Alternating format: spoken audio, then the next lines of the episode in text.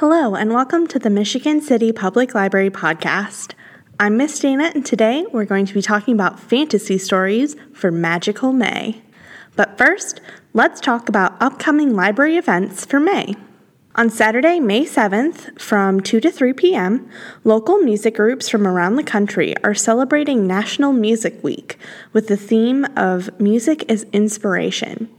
Monday, Musicale's annual concert to celebrate will be here to help recognize the wonderful talent in our community. On Monday, May ninth at six thirty, Great Decisions will meet at the library to discuss industrial policy and Biden's agenda. Reading material will be available at the circulation desk.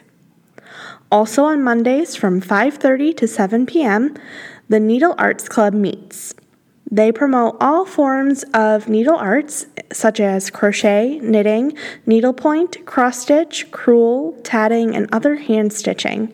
All skill levels and ages are encouraged to exchange skills and materials. On Thursday, May twelfth, enjoy a delicious meal at Galveston Steakhouse and help the friends of the library at the same time.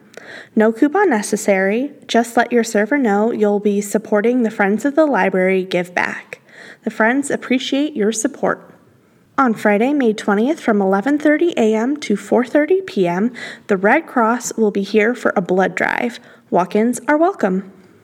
For kids, on Tuesdays from three thirty to five p.m., the Makerspace will be open for Open Lab.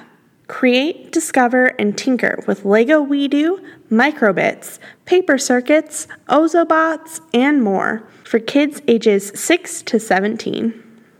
On Wednesdays, May eleventh and twenty-fifth, join us on Zoom for Dungeons and Dragons, now at a new time, from four to six p.m. Registration is required for new players on our website. This is for kids aged ten to eighteen.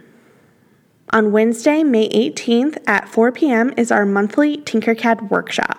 Design, remix, and explore your creativity with Tinkercad. This serves as an introduction to three D design, art, and printing. No prior experience is necessary, and all registered participants get a free three D print of their own creation.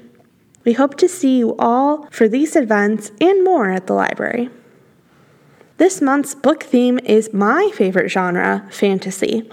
I've read most of these books and I'm looking forward to even more, and so hopefully you will want to stop in and chat with me about them after you've read them too. First, for adult fiction, is Daughter of the Moon Goddess by Sue Lynn Tan. A captivating and romantic debut epic fantasy inspired by the legend of the Chinese moon goddess Chang'e, in which a young woman's quest to free her mother pits her against the most powerful immortal in the realm.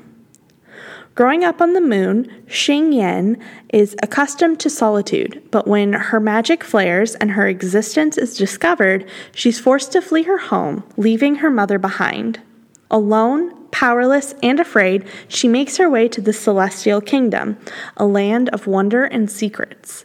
Disguising her identity, she seizes an opportunity to learn alongside the Emperor's son, mastering archery and magic, even as passion flames between her and the prince. To save her mother, Xingyin embarks on a perilous quest, confronting legendary creatures and vicious enemies.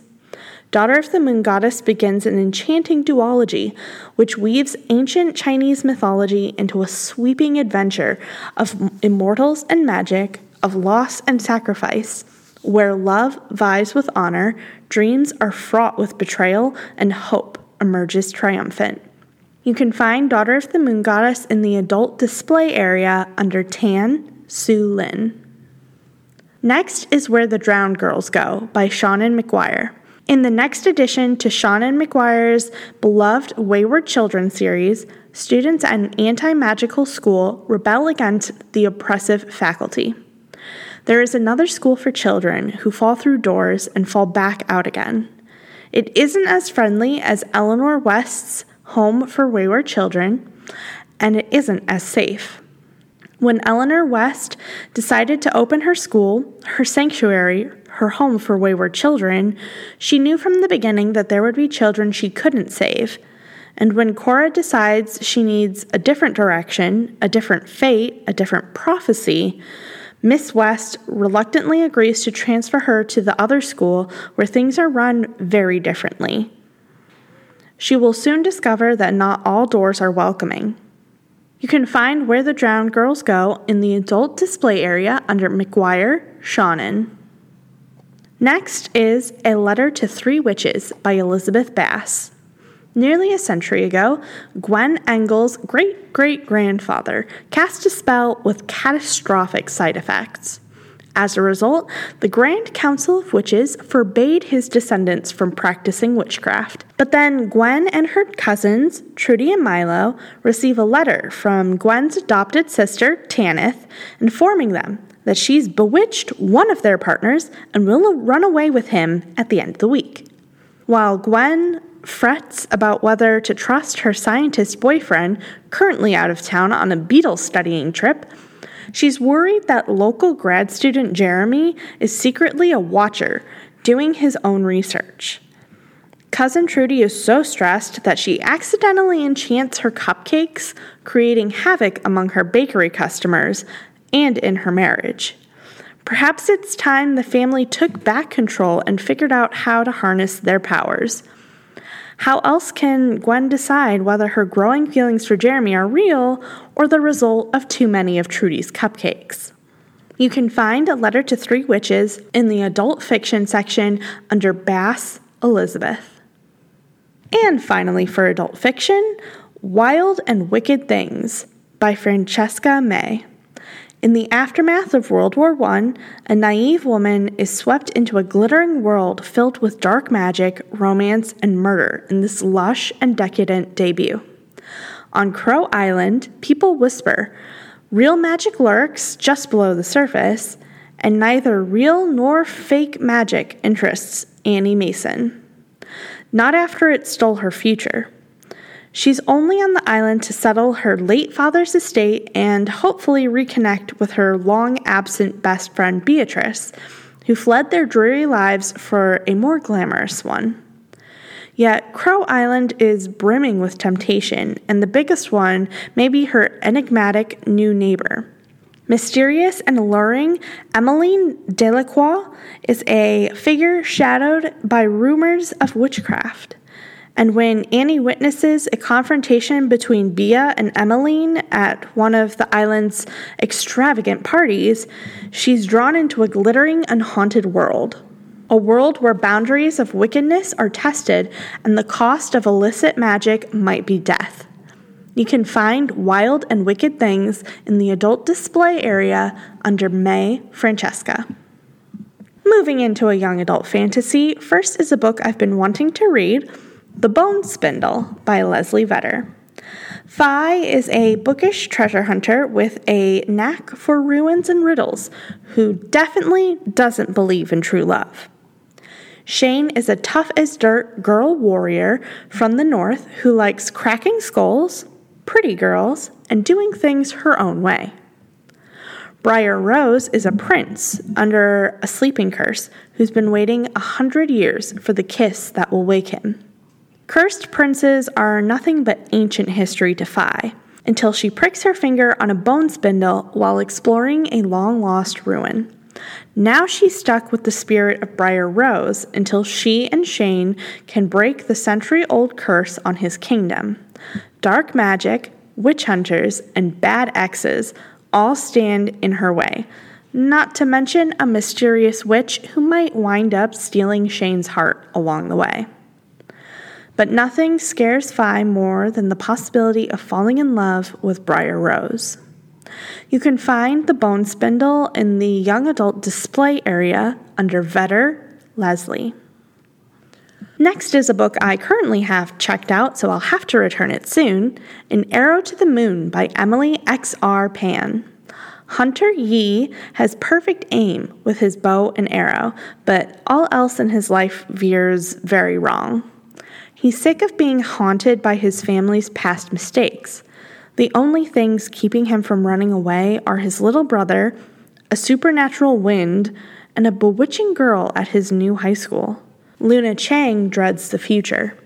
Graduation looms ahead, and her parents' expectations are stifling.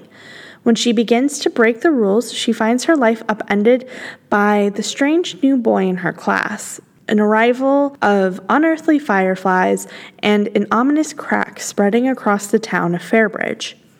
As Hunter and Luna navigate their family's enmity and secrets, everything around them begins to fall apart. All they can depend on is their love, but time is running out and fate will have its way.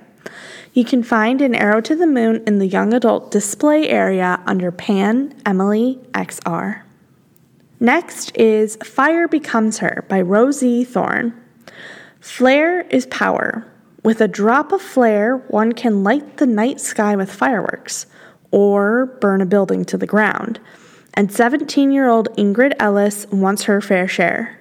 Ingrid doesn't have a family fortune, monetary or magical, but at least she has a plan. Rise to the top on the arm of Lyndon Holt, heir to a hefty political legacy and the largest fortune of Flair in all of Candence. Her only obstacle is Lyndon's father, who refuses to acknowledge her. So when Senator Holt announces his run for president, Ingrid uses the situation to her advantage. She strikes a deal to spy on the senator's opposition in exchange for his approval and the status she so desperately craves. And finally is a book that I've very much looked forward to getting my hands on, A Magic Steeped in Poison by Judy I. Lin. For Ning, the only thing worse than losing her mother was knowing that it's her own fault. She was the one who unknowingly brewed the poison tea that killed her, the poison tea that now threatens to also take her sister, Shu. When Ning hears of a competition to find the kingdom's greatest Shennong-shi, masters of the ancient and magical art of tea making, she travels to the imperial city to compete. The winner will receive a favor from the princess, which may be Ning's only chance to save her sister's life. But between the backstabbing competitors, bloody court politics, and a mysterious and handsome boy with a shocking secret, Ning might actually be the one in more danger. You can find A Magic Steeped in Poison in the Young Adult Display area under Lynn, Judy I. Moving into J-Fiction, first is The Disappearing Act by Katrina Moore. Bessie Lee might be the teeniest in her first grade class, but with the tap, tap, tap of her wand, some glitter, and a little magic, she's going to dazzle the crowds to win the school talent show. But when a trick goes disastrously wrong, Rufus, the class hamster, disappears. Can Bessie find a way to bring him back in time, or is Rufus truly gone forever? Kid-friendly and engaging, the Teeny Houdini series is a good fit for early chapter book readers. And as a bonus, kids learn the real and simple steps to different magic tricks in each book.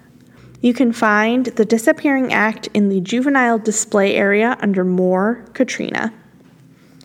Next is Cameron Battle and the Hidden Kingdoms by Jamar J. Perry. Cameron Battle grew up reading The Book of Chidani, cherishing stories about the fabled kingdom that cut itself off from the world to save the Igbo people from danger. Passed down over generations, the book is Cameron's only connection to his parents, who disappeared one fateful night two years ago. Ever since, his grandmother has kept the book locked away, but it calls to Cameron. When he and his best friends, Zeon and Aaliyah, decide to open it again, they are magically transported to Chidani. Instead of a land of beauty and wonder, they find a kingdom in extreme danger as the queen's sister seeks to destroy the barrier between worlds. The people of Chidani have been waiting for the last descendant to return and save them. Is Cameron ready to be the hero they need? You can find Cameron Battle and the Hidden Kingdoms in the Juvenile Display area under Perry Jamar J. Next is A Baker's Guide to Robber Pie by Caitlin Sangster. Evie Baker is a great storyteller, an avid prankster, and a fantastic baker. And while she loves her parents' bakery, she has no plans to stay in their small town and become stuffy or static. Evie wants to go on adventures, and she knows just what she needs to do it. With her best friend, Cecily, by her side, Evie sets off into the old forest to find one of the Fell, a group of crow-like magical creatures who can't lie. She is sure her family's irresistible raspberry tart and a carefully crafted deal will get them to take her on a magical adventure without getting her eaten or worse. But the forest hides many dangers, and when they finally find their Fell, they also discover a nest of robbers. Having seen the robber lord's face, Evie is whisked away into hiding for her own protection. But even in the queen's own city, trouble has a way of finding her. You can find A Baker's Guide to Robber Pie in the juvenile display area under Sangster, Caitlin. And finally, for juvenile fiction, we have my most anticipated J-fiction release, Zachary Ying and the Dragon Emperor by Shiran J. Zhao. Zachary Ying never had many opportunities to learn about his Chinese heritage. His single mom was busy enough making sure they got by, and his schools never taught anything except for Western history and myths. So Zachary is woefully unprepared when he discovers he was born to host the spirit of the first emperor of China for a vital mission, sealing the leaking portal to the Chinese underworld before the upcoming Ghost Month blows it wide open. The mission takes an immediate wrong turn when the first emperor botches his attempt to possess Zack's body and binds to Zack's A R gaming headset instead, leading to a battle where Zack's mom's soul gets taken by demons. Now, with one of history's most infamous tyrants yapping in his headset, Zack must journey across China to heist magical artifacts and defeat figures from history and myth, all while learning to wield the Emperor's incredible water dragon powers. And if Zack can't finish the mission in time, the spirits of the underworld will flood into the mortal realm, and he could lose his mom forever. You can find Zachary Ying and the Dragon Emperor in the juvenile display area under Zhao Shiran J. And for our final fantasy category, picture books. First is Magic Candies by Hina Baek. Tong Tong could never have imagined what everyone around him was thinking, but when he gets a hold of some magic candies, suddenly there are voices everywhere. He can hear how his couch feels, what upsets his dog, and that his demanding dad loves him. He even gets to catch up with his dead grandmother. It turns out these voices in Tong Tong's life have a lot to say. Is Tong Tong ready to hear it? At turns funny, weird, and heartfelt, this imaginative picture book from award-winning Korean author Hina Baek will take readers along on Tong Tong's journey as he goes from lonely to brave. You can find Magic Candies in the picture book section under Baek, Hina. Next is Magic Like That by Samara Cole Doyen. Natural hair is magical, but magic isn't easy. As a young black girl patiently waits for her mother to finish her newest hairstyle, she wonders what stunning, majestic, awe-inspiring form her hair will take next. With radiant illustrations by Geneva Bowers and beautiful poetic text written by Samara Cole Doyen, Magic Like That will inspire young readers of all textures to believe in the beauty of their natural selves. You can find Magic Like That in the picture book section under Doyen Samara Cole.